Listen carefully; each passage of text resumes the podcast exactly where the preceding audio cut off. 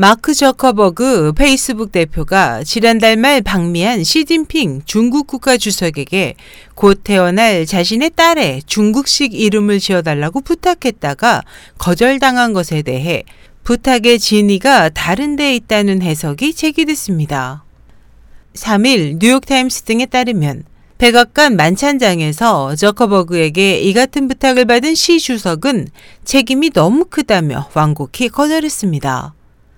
중화권 매체 보쉬는 저커버그가 시 주석에게 진짜로 부탁하고 싶었던 것은 자신의 딸 이름이 아니라 2009년 이후 7년째 중국에서 접속이 차단된 페이스북이 다시 풀리는 것이었을 것이라고 추정했습니다.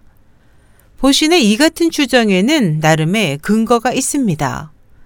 지난달 23일 시 주석과 일 분여간 중국어로 대화를 나눈 저커버그는 자신의 페이스북에 세계 지도자와 외국어로만 대화를 나눈 것은 처음이었다며 매우 획기적이라고 포스팅했고 또 중국이 만든 시 주석의 방미 전용 페이스북 페이지 좋아요를 누르고 친구 신청까지 했습니다.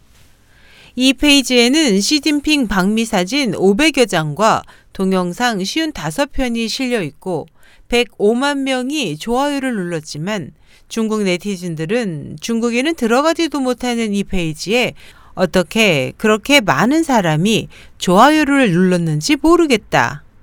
저커버그는 자신의 이익을 위해 인터넷 등 각종 언론을 통제하는 중국에 굽신거리고 있다는 등의 반응을 보였습니다.